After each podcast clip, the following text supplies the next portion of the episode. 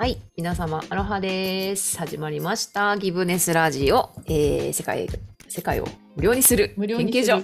そう。研究員の愛と、よはい、研究員のあきこです。ろしくお願いしよろます。しくお願いします。いやー、なんか、あきこさん、ツヤツヤしてるじゃないですか。なんか、どうしたんですか？いやーもうリトリートに行ってきましたよ。出ました帰ってき。ました。よー。よよよ、いいなー。まあ、リトリート、もう勝手にリトリートって呼んでるんですけど、二人でね、まあただの旅行なんですけど、。うん。はい。いやなんかなかなかさ、あの旅行行けないんですよ。猫がいるからうち。ああ、そうやね、そうやね。ニャニそうャがね。そう、ニャーニャーがいるもんで、そうするとなんかあの、お家の中でね、世話をしてくださる方がいないと困るんだけど、うんお友達のね、マナビンがね、今回も来てくれて、もうおかげさまでゆっくり安心して行ってきました。いいです。ね。今回どこ行ったんですか？今回は、えっと、バンクーバーアイランドですね。ですね。で、うんうん。どのようにやって説明したらいいのかな。大西洋太平洋側のうん。ちょっとペニンシュラっていうのかなあって、うんうんうんうん。ユクルレウクルレットっていうのかなっていう場所があって、おーうん、合ってるかなこの島？方うん、島なんですか？半島？半島？うん、ビクトリアじゃない、バンクーバイランドの半島。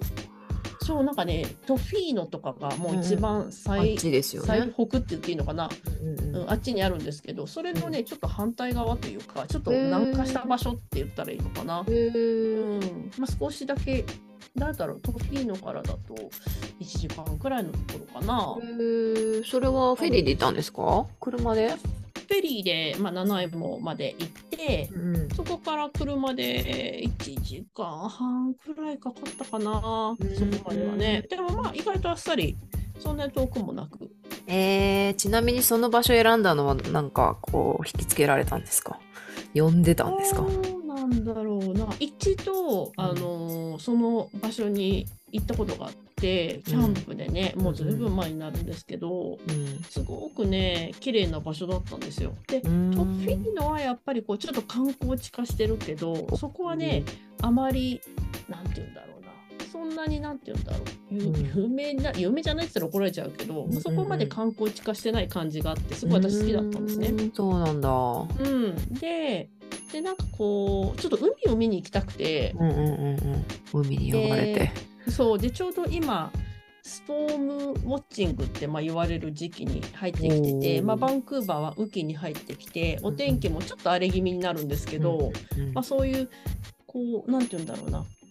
海流がね2つ、うん。あの辺りはうん。なんかあるらしくって、そことそこがぶつかって、うんリップカールって呼ぶのかしらね、うこんう波がね。は、うん、サーフィンにはめちゃめちゃいい場所こいのなんですよ。あああ、トのエリアってフィーノもそうだけど、そこもそうなんですね。ほんとフィーノとそのウクレレットの真ん中にロングビーチっていうすごい長い綺麗なビーチがあるんですけど、まあ、そこで皆さんサーファーの方行くんだ行くんだけど、まあ、どっちからアクセスしても同じくらいの距離感っていうのかな。そうそう、なんかそういうこともあって、あの今の時期はそのサーフィンする人もいるし、うん。うん。このストーブを見に来るっっていう、まあ、ちょっと変わってますよね。わざわざこうお天気が悪いのを見に行くっていうのも変なんだけど、でもそういうちょっとザブーンみたいなのもちょっと楽しそうじゃないですか。いいですね。なんかちょっと日本海のなんか荒れた海を見て心沈めるみたいなそういう感じなんですかね。そうそうまさにねそんな感じ。へえ素敵。日本の海をね思い出すエリアでしたね。へえどうでしたか？いやーなんかそれがね思ったより嵐なんか来なくてめちゃめちゃいいお天気になっちゃった。あめっちゃ晴れてたよね 写真見ましたけどめっちゃうん夕日がまん丸じゃなかったですか？本当に真っ赤っかっ。たですね。本当にお天気も良かったし、うんなんだろうな。本当に綺麗だった。で、クジラさんもね、いっぱい出てきて、えーいいなぁめちゃくちゃ、もう本当にね、うんああそこでもまた、あそこでもまた、あそこでもまたみたいな。あジャンプして白いと白と黒が見えるみたいな。えー、すごいが飛んだみたいな。うん。なんかそれくらいね、結構綺麗に見えてて、いや、いい、良かったですね。いいですね。何泊ぐらい？えっ、とね、3泊してきましたね。はあ、もう特になんかこう何もせずにのんびりこうん、何もしなかった。本当に何もしなかったね。大事ですよね。何にもしないってね。うん、まあ歩いたりとかね、ハイキングとかもちろん行ったんだけど、ハイキング行ったり、まあちょっと水地元の水族館見に行ったりとか、で観光もしつつ、でももうほぼほぼなんか自然の中に身を置いて歩いてた感じ。あとはもう帰ってきて読書してうんって感じ。最高ですね。最高です最ね。高です。最高こでした。れ、やっぱ大事ですね、旅ってね。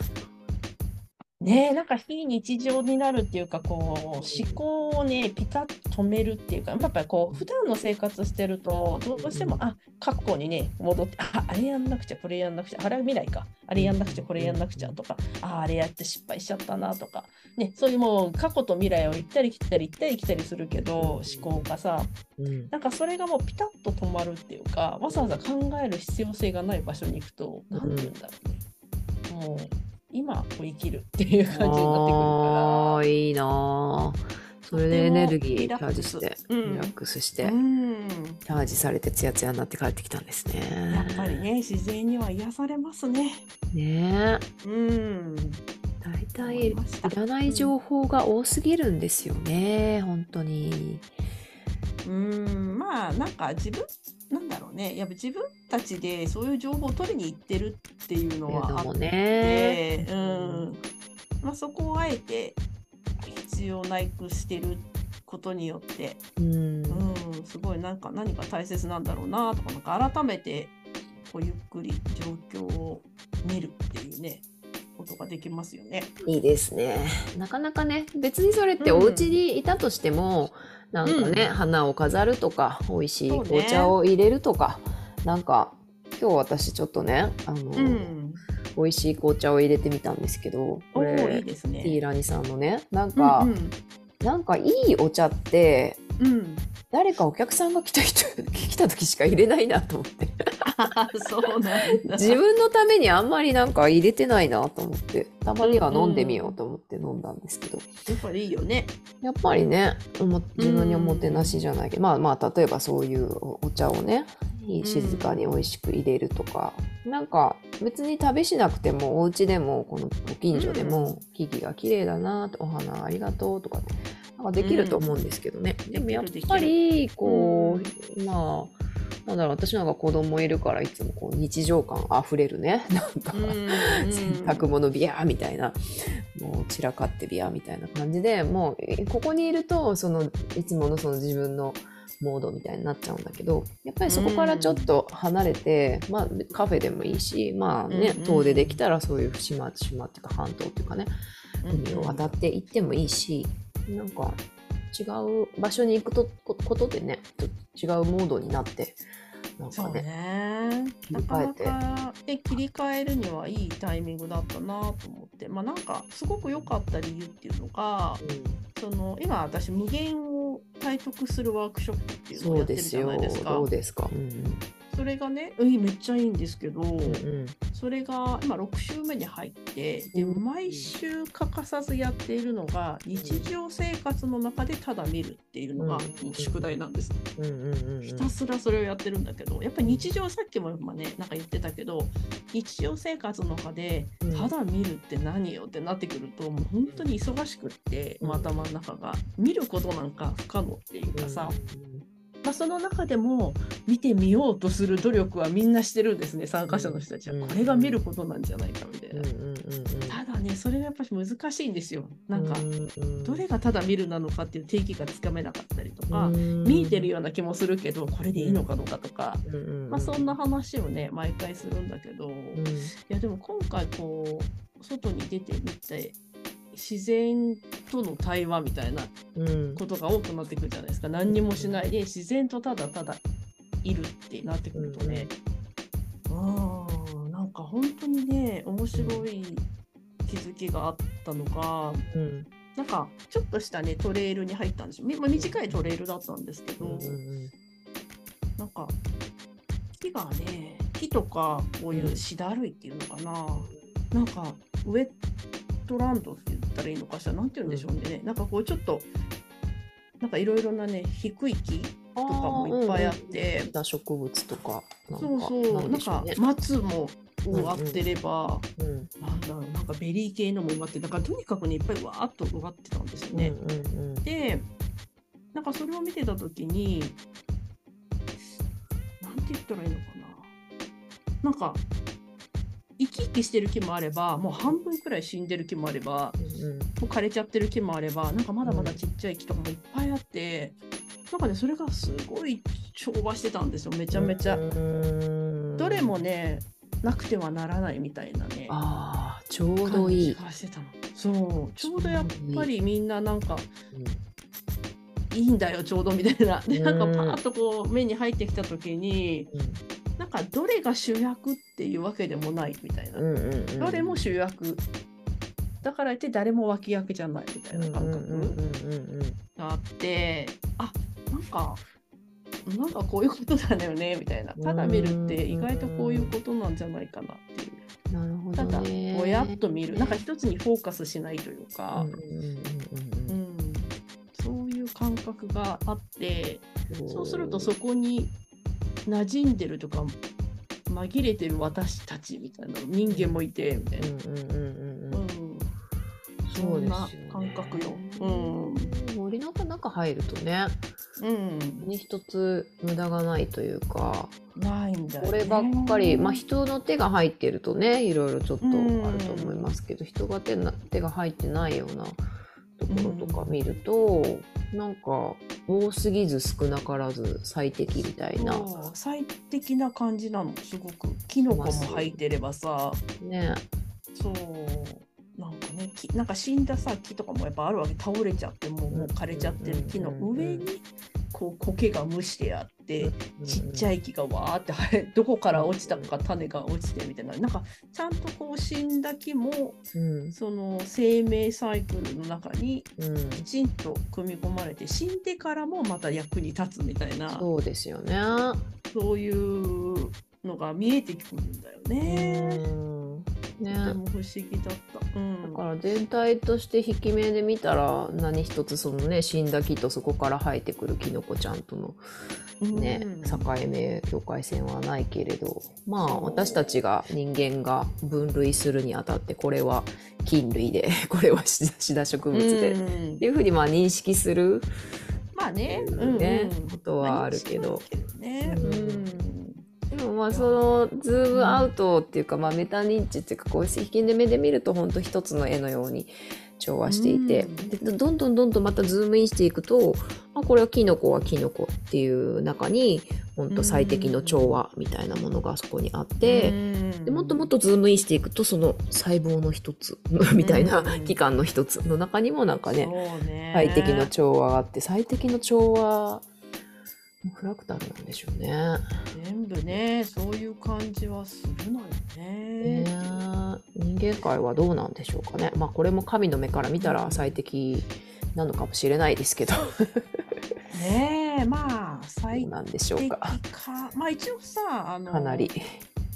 あのシニック理論で言うと今最適化社会、ね、おう、うんうん。だからもしかしたら一応最適化とはされ最適にはなってるのかもしれないけど。最適に向かっていってんのか？いやもう終わり始めるんじゃないあ、もう最適になってきたんですうん、ね。もうなっちゃってもう今下り坂でうん。なんか結構今巷で2025年騒がれてるけどうんうん。それが次自立社会だってうーん最適の次は自立。自立、うん、自分を律する方ね。うー。んそれは一人一人のマインドが大事、視座が大事ってことですか？そう。自分で律する。もうもういよいよ自分で自立していかなきゃいけないくなってくる。うんタイミングが2025年くらいからじゃない？もうすぐじゃないですか。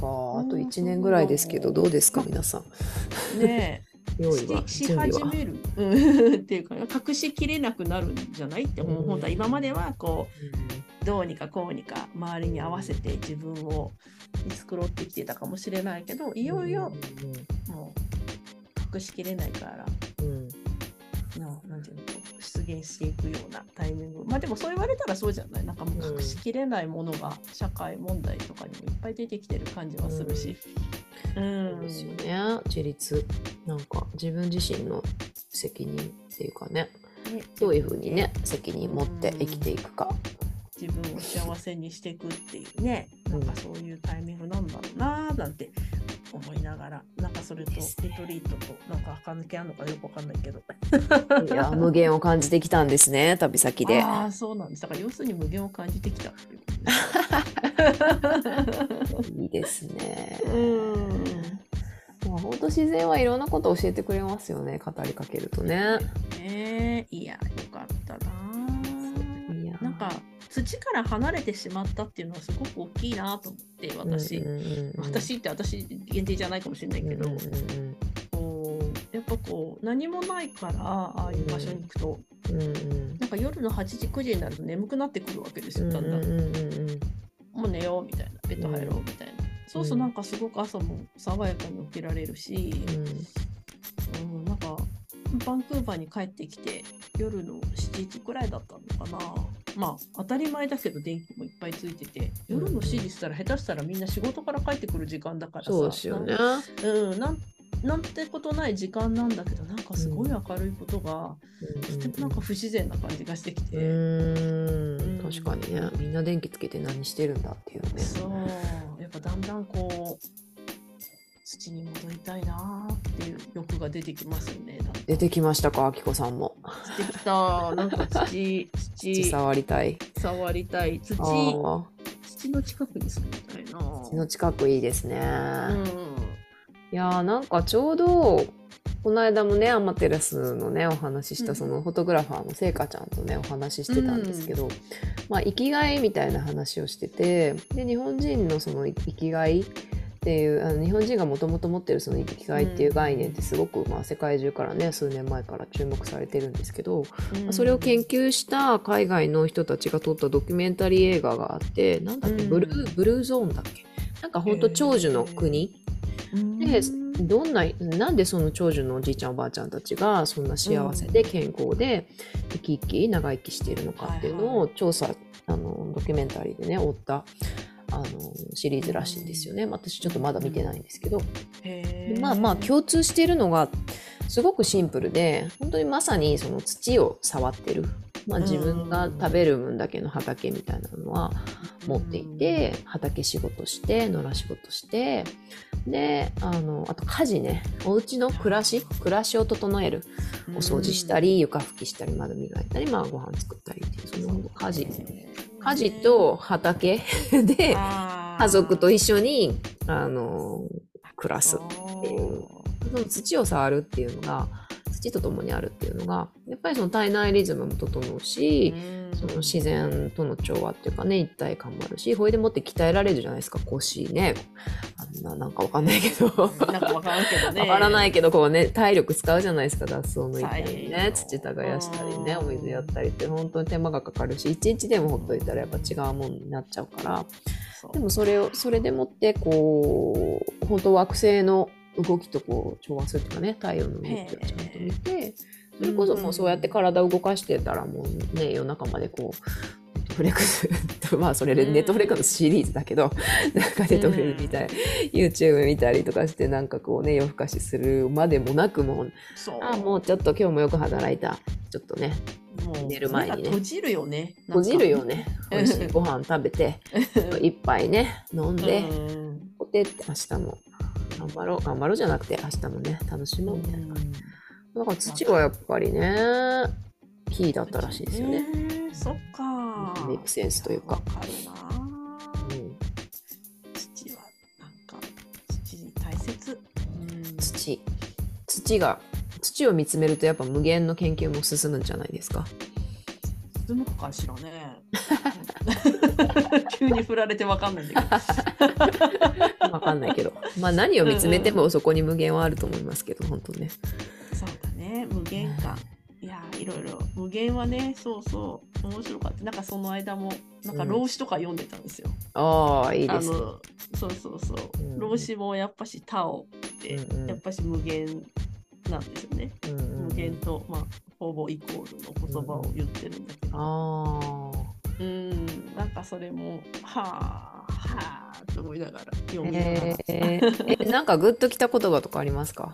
老子の。あグッときた言葉はあのー志賀さんって方が書いてた本をね今回読んでたんですけど、うんまあ、その方のね本ですごいあの面白かった一節ちょっとその通り呼べるかわからないんだけど、うん。まあ例えば私たちが花を見てうん綺麗だなって思うじゃないですか。うんでこの花を見て綺麗だなって思うってことは私たちの心に綺麗だなって思える心があるから綺麗だなって思えるっていう、なんかそういう感覚っていうのが、あのーなんて言うんだろうな縄文時代とかちょっと縄文時代の話ともちょっといろいろいろんな本を3冊くらい読んでたんでちょっと入り混じっちゃうんですけど、うんうん縄文時代の話とかともすごい絡んでて、うん。なんかそれを書いてた一節っていうのは中国のうん。どっかのとある村うん。で起こった話をなんか書いてたんですけど、すごいなんだろうな生き生きした女性たちがいてっていう、なんかその女性が本当に喜びで生きている。うんその村の女性たちが。うん。なんかもうまさに、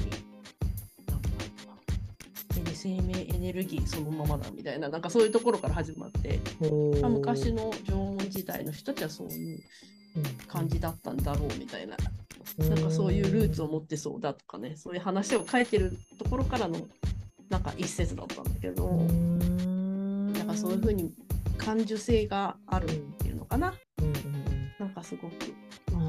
綺麗だと思える心があるっていうことが、うん、なんか例えばなんかな、すごい、なんか、なんだかな、なんかその生命エネルギーをもらうみたいなこと言ってたね。なんかもうちょっとちゃんと読み込んでくれたかね。でもまあまあそんな感じよ。あー美しいと思う人の心が美しいと、そういう、ことですよそういう自分の中にもそういうものがある。あるからねあるからうん感じるんだもんね。何も感じなければないから、そういう時は枯れてるから、自分の中で枯れちゃってるから、そういう感覚が。うんうんなるほどな。美しいものを増やしていく。あーだからなんかねその無限っていうキーワードはなんか今ある社会やっぱりこう左脳的な社会っていうのかな。やっぱ思考優先になってる社会の反対側にやっぱしあるものなんだろうなっていうのだけは分かる感じがする。なんかアートの世界だったり、うん。うん、なんか感性とかうん。感覚とか、うん。そうそう。ねお花が綺麗だなとか木々の木漏れ日が美しいなって思うのとかってうん別になんか科学的にまあ科学的に証明されてここがこうなって脳みそが気持ちいいとかまあ多分しょうなんかある,、うん。あるんだろうけど別にそれ、だからそのためにやってるわけじゃないっていうかね。なんかそうだね。本当にでもそのそれを美しいって感じる心は多分私たちの中にもともとインストールされてるはずなんですけどね、うんきっとそう縄文のね時代からね。そうだよね。なんかもう、はーってね、なんかもうただただため息が出る、はーっていう、ねあの感覚とかね。そういう瞬間をね、うん増やしていきたいですよね。本当ですね。なんかそう思った。いいですね。ございました。はい。いやーちょっと私も無限のシェアしていいですか？あ、もちろん、どうぞどうぞ。どうぞどうぞ。これですよ、これ。じゃんじゃーん。えー、M&M's なんで、これチョコなん、チョコ M&M's ってね、チョコ、チョコレートなんですけど、うんうんこれ、昨日ハロウィンだったんですよね。あ、そっかそっか。で息子がね息子とあのトリックアトリートね行ってはいはいあのいっぱいバケツにもらってきたとうんいうやつを、あもう疲れたなと思ってさっきちょっと疲れたなと思ってお茶入れてちょっとツ M&M's ちょっと1個もらおうと思って 1個ぐらい食べても。バレバレないだろう。う でもでちょっと食べちゃったんですよね。んうん。まあ、息子も、まあ、コロナの時はねハロウィンちょっとねみんな自粛してたし、ちっちゃかったから、まあ、去年ぐらいからね、仮装しておうん。友達とかと「トリックアトリート」って言ってね、ノックノックして、で玄関に、う玄関にねかぼちゃが置いてあるととかデコレーションしてあると、ノックノックししたらねあのおやつくれるんですよね、おやつ、って。はいどうぞって言ってくれるんですよね。でもうすごいもう子供たちはもうめっちゃ楽しいわけですよなんか。みんなあよく来たねみたいな感じで、うん。おーうちの息子はちなみに去年と今年あのベイビーヨーダヨーダのねあ、そう今年はポリスポリス。のねあの、うん。コスチュームを買ったんですけどなんか2回ぐらい来てもういい。やっぱヨ ヨーダがいいって言ってヨーダ。ヨーダなんだ。ヨーダねベイビーヨーダかぶって行ったんですけど、まあ、とにかく本当楽しくてもう本当バケツいっぱい、んうんこのバケツじゃ足りないから母ちゃんちょっともう一個袋持ってきてみたいな感じで、まあ、私もエコバッグに こう入れながら本当にたくさんもらうんですよね。無無限に無限にでそれで見てるとねあ本当楽しそうだなと思って、私は日本でハロウィンしてないから、まあ、息子が今やってるのをすごい見るんですけど、あうん、これはあのあの私がの息子があのもう大きくなってトリコアトリートとかしなくなったら私がじいちゃんばあちゃんだあじいちゃんじゃあばあちゃんになったら、うんあのやりたいなと思って。うん、そうだよね。その今度かぼちゃ置いてね、ああげげる方やりたいなと思ったんですよ。で、そういうふうに、この、まあ、ハロウィンのこのトリックアトリート、うんうんいつから始まったのかちょっとわかんないですけど、歴史紐解いてみて。うんうんでも多分今、めっちゃ、こっちってさ、めっちゃ本気でさ、あの、うん。うんデコレーションしてる家とかあるじゃないですか。うん。あれ多分、いうん。やばいやつ、めっちゃ本気で怖いやつとか、もうイルミネーションすごいやつとか、うんもうなんか本当にすごいのがあるんですよね。で、うん。なんか。でそれってなんか多分それ今やってるおっちゃんおばちゃんとかねじいちゃんばあちゃんとかが子供の時からずっと多分ねやってて。でも楽しくて、で,、うん。そでで自分子供の頃やってで自分おお母ちゃんお父ちゃんになって、うんうん子供たちやって楽しくて、はいはで次自分がやる番うんみたいな感じでで今多分あのもらってる楽しんでる子供たちもきっと、うん。あのそれをじいちゃんばあちゃんになったらねやるんだろうなと思って。なんかはいそういうふうはいにはいまあこれはまあ本当遊びだしどこのねキリスト教うんうん。キリスト教のそういうなんていうかあのすごい正式な儀式ってわけじゃないと思うんですけど、うんうんうんうんなんかでも本当にみんながこう子供がね喜ぶとかでじいちゃん、うんばあちゃんも嬉しいみたいな。でなんかそこにすごくこう喜びとか笑顔とか意味愛があるよねみたいな感じで、こう誰かがそれをあのいいよねってすごい愛だよねって思ってる限りはこう価値があるよねってあの感じてる限りはこうどんどうん。んずーっと続いていく人人々の手によってずっと続いていくみたいな。うん、でなんかそのそね。本当に日本もいろんな儀式とかが2000年とかね続いてますけど、まあ、ちょっと全然ちょっと 意味も格式も違うけどそうやって同じようにこうずっと続いてきた、うんうん。ものなのかなって思って、まあ、それがちょっと無限なのか有限で終わるのかはちょっとわからないんですけど、えー、どうだろうね。でも、うん。結構どれくらいの歴史があるんだろうね。私も全然わかんないけど、まあでも少ないけどね。2 5 6年はやってるよ。だって私カナダ来た時もあったありますよね。うん。でもなんかその続いていくっていう意味で言うと、うん。そういう風にね続いていくのかなと思って、ねえまあ、M&M でございます。す M&M から思うちょっといただきました。はい、息子のバケツから。1年分のお菓子だよね1年分。でもね、途中でなんか急にね、なんかしょんぼりしだして、もうお家帰るとかって言うから、え、どうしたの？どうしたんだろう？どうしたの疲れた？とかって、うん、お家帰るって。だからちょっとことか書いてたら急になんか、うんちしたいって言い出して、え、早く言ってよみたいな、うわ走って、早く言ってよ。まあ、危うく危うく危うかったね。ねいやもう大丈夫でしたけど。間に合いました。うん、よかった。です。もう間に合わへんかなと思って。びっくりしたもう。まあかわいいね。あねおトイレはね常に気をつけとかないとね。はい。ついてね楽しいからさついついね。気がつくとね。忘れちゃうんだよねいろいろね。だからね今日はそんなハプニング今年はそんなハプニングがあったんで去年よりはちょっとね、少なかったんですけどね本当ね用意していただいた皆様とかねデコレーションで楽しませていただいた皆さんに本当感謝ですね、はい。愛だなと思いました。はい。はい。そんなこんなですかね 今週は、はい。そうですね。こんな感じで。お知らせありますか？お知らせはあるかな。私はあんまないかな。天才歴？ああそうだ。天才歴のノートがね。私まだ申し込んでない。あうんあいいよ。じゃあ名前入れときます入れといてくださいいや、お願いします。声をかけていただけば。いや、なんか今回はね、サステナブルでいこうかなと思って、うんうん。なんか余計なものは、なんだろう、余っちゃう部分、余っちゃう、余余らなかったんだけど、去年も全然。うんうんうんうん。足りないくらいだったんだけど、余っちゃわない方がいいなって思ったのと、うんうんなんか本当に欲しいと思う人になんか手渡したらいいなっていう思いがあって、て、うん。今回はプレオーダー制にしたんですよおね。おなるほどね。うん、だからまあもちろんちょっと余分にはプリントアウトするけどプリントするけど、なんだろう先に絶対欲しいっていう人にはなんか教えてもらえるといいなと思って、うんうんうんだから今月半ばはーい。欲しいです。はーい入れとけますめっちゃお世話になってますから私これ本当に びっしりです。びっしり。本当ありがとうございます。まあ今回はねシンプルに結構シンプルになった。そうなんだ。へえサイズはこの同じサイズですか、ちょっと大きめサイズはねもう一回りちっちゃいサイズにしようかなあそうなんですね。ね。いいですね。そう。でちょっともうちょっと薄手に、ね、なるかなっていうので。なるほど、うん、紙の質をもうちょっとだけ薄くして持ち運びしやすいでしょうかな。いいですね。考えております。ありがとうごいざいます、ます。はい、ぜひぜひ。これもあきこさんのギブネスでねご活用ください。こはい。でございますありがとうございます、どうですか、愛ちゃんはなんかお知らせあ私明日そうだハーブ魔女のね、あのバンクーバービクトリア在住のハーバリストのアキナちゃんのねうん、えー、と魔女のハーブ薬局出張所というものが、うん、うあん。出現します。はい楽。しみ。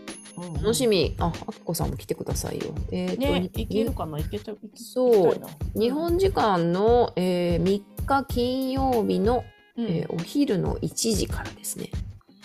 うんうんなので、カナダ時間は明日木曜日の夜9時ですね。うんうんなので、ねオンラインで、うんうんはい、開催しますので、ぜひはい。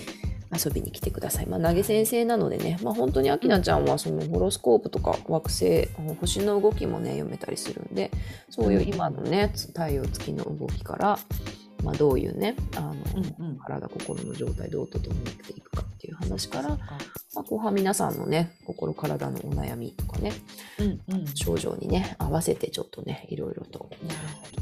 英知をね、魔女のね、英知をシェアしていただこうかなという回になっておりますので、ねやっぱり草とかがさやっぱりこうもっと身近に使えるようになるといいよね。ほんとね、草たちはさ、いつもオファーしてくれてるんですよね、静かに語らずに。ねえどうぞっておどうぞ。使いくださいよか。ったらどうぞって。ね、それを知らずにね、生きてるのと、ちょっと耳を傾けてる、うん見るのと、全然世界が違ってくると。思いますんで、ぜひね、皆様魔女に会いに来てくださいとはい。